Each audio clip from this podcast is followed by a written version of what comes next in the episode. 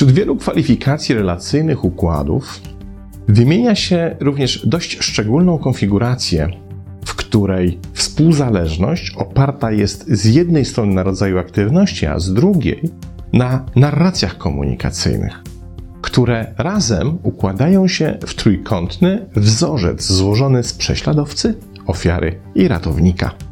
Model ten opisał Steven Karpman w swoim wiekopomnym dziele Analiza transakcyjna i dość precyzyjnie tłumaczy on, w jakie role wchodzimy w sytuacjach, kiedy z jakiegoś powodu nie potrafimy nawiązać autentycznych relacji.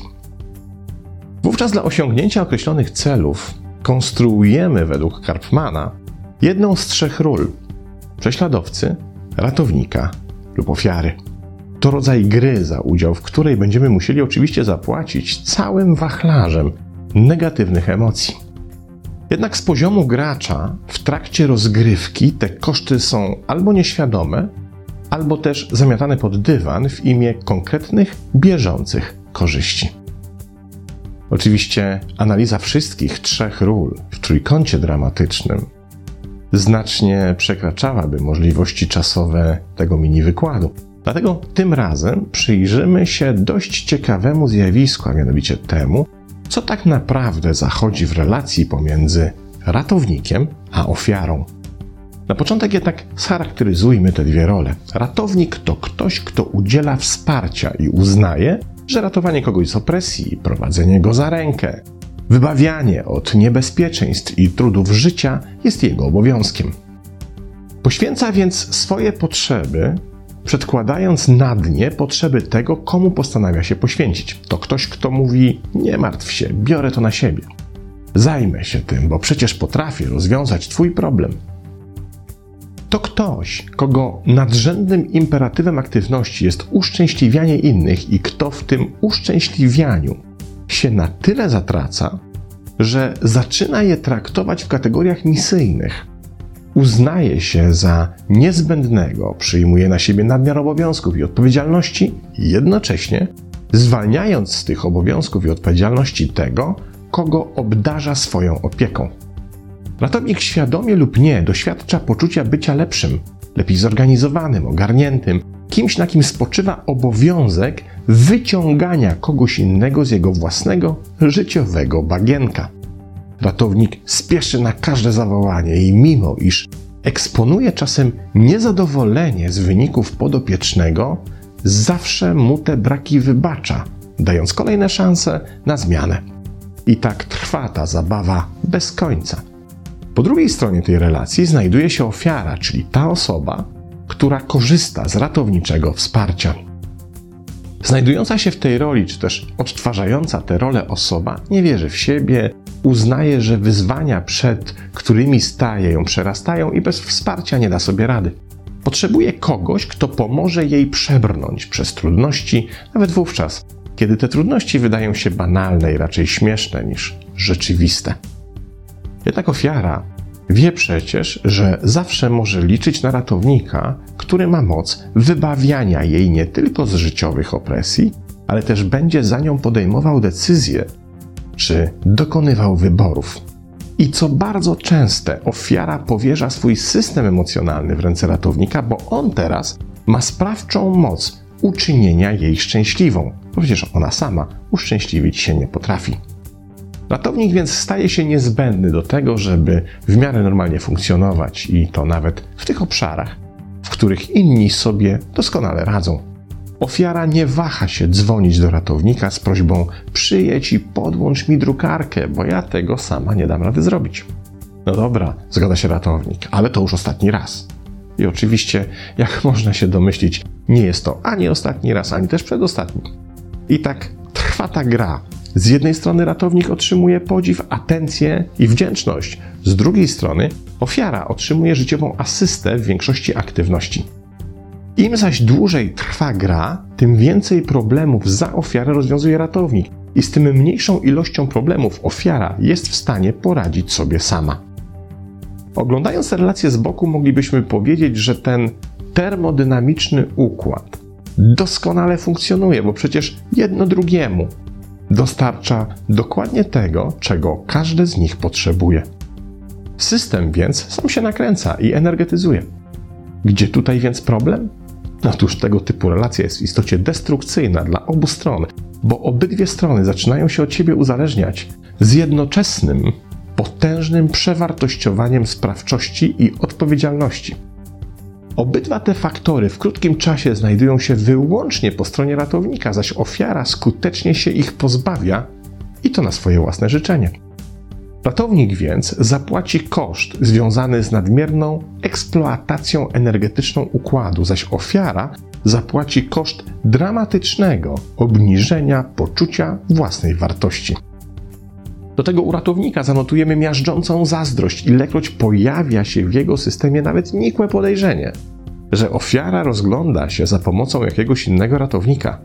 Zaś u ofiary pojawi się manipulacyjna tendencja do osiągania własnych celów w procesie takiej komunikacji z ratownikiem, by ten usłyszał to, co chce usłyszeć, a jednocześnie precyzyjnie wykonał inne, nieświadome dla niego, a zarazem kluczowe dla ofiary zadania.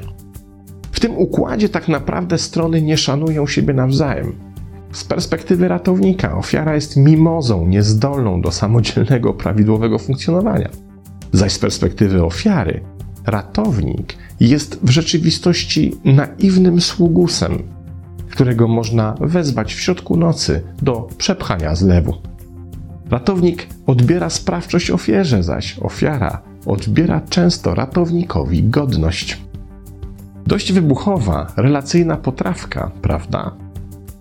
Dlaczego w tytule tego mini wykładu użyłem terminu paradoks? Właśnie z przedstawionych powyżej powodów. Ale przyjrzyjmy się temu bliżej.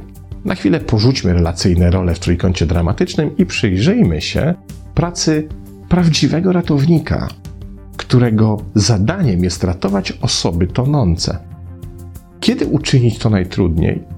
Otóż wówczas, kiedy ofiara się miota, wykonuje gwałtowne ruchy, próbuje chwycić ratownika za włosy, czy też dusi go za szyję, blokując mu oddech. W sytuacji, kiedy ofiara panikuje i usiłuje się sama uratować, ratownikowi jest po prostu trudniej. Zatem z jego perspektywy sam ratunek jest najsprawniejszy, kiedy ofiara poddaje się jego woli i sama nie podejmuje żadnego wysiłku. Wtedy jest możliwy prawidłowy chwyt ratowniczy i holowanie do brzegu z głową wystającą ponad wodę. Zatem z perspektywy ratownika brak sprawczości ofiary ułatwia mu zadanie. I ten sam system widzenia relacji funkcjonuje w głowie osoby wchodzącej w rolę ratownika. Oczywiście oficjalnie zawsze będzie deklarował, że ofiara powinna się wreszcie nauczyć sama radzić sobie z życiem, ale w głębi duszy woli, żeby tego nie robiła, bo przecież on i tak to zrobi lepiej, szybciej i sprawniej. I wtedy właśnie możemy zaobserwować taką kuriozalną sytuację, że życiowa ofiara uczepia się życiowego ratownika i pozwala ratować z opresji, nawet wówczas, kiedy życiowa woda sięga jej zaledwie do kolan. Gdyby tej życiowej wody, złożonej z problemów, trosk i przeciwności losu, byłoby ze dwa metry, to ratunek byłby uzasadniony. Jednak w przypadku wody do kolan, ratowanie przestaje być konieczne i zaczyna być po prostu żenujące i wyłącznie zabawne.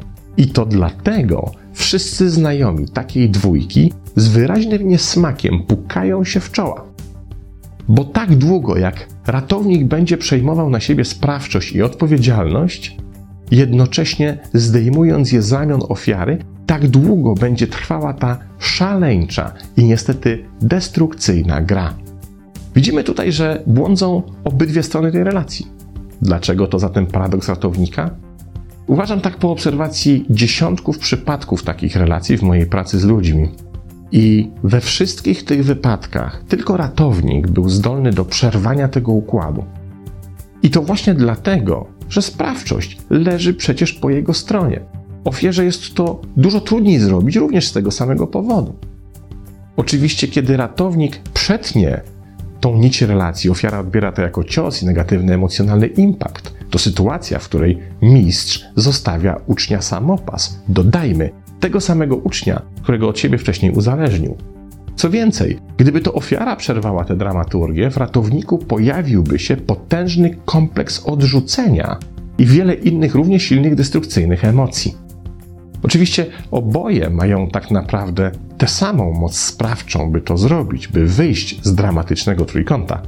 Jednak doświadczenie wskazuje, że jeśli inicjatorem zamknięcia dramatu jest ratownik, to emocjonalny koszt tego zabiegu po obu stronach staje się nieco mniejszy.